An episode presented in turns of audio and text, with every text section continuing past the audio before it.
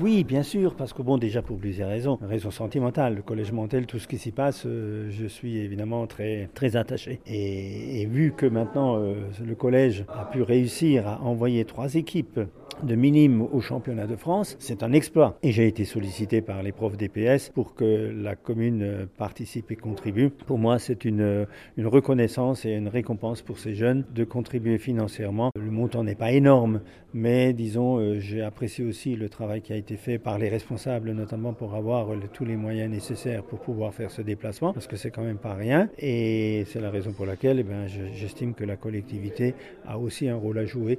Et encore une fois, c'est une récompense de la collectivité pour ces jeunes qui se donnent à fond et qui font honneur à la ville de Célestin et au handball en général.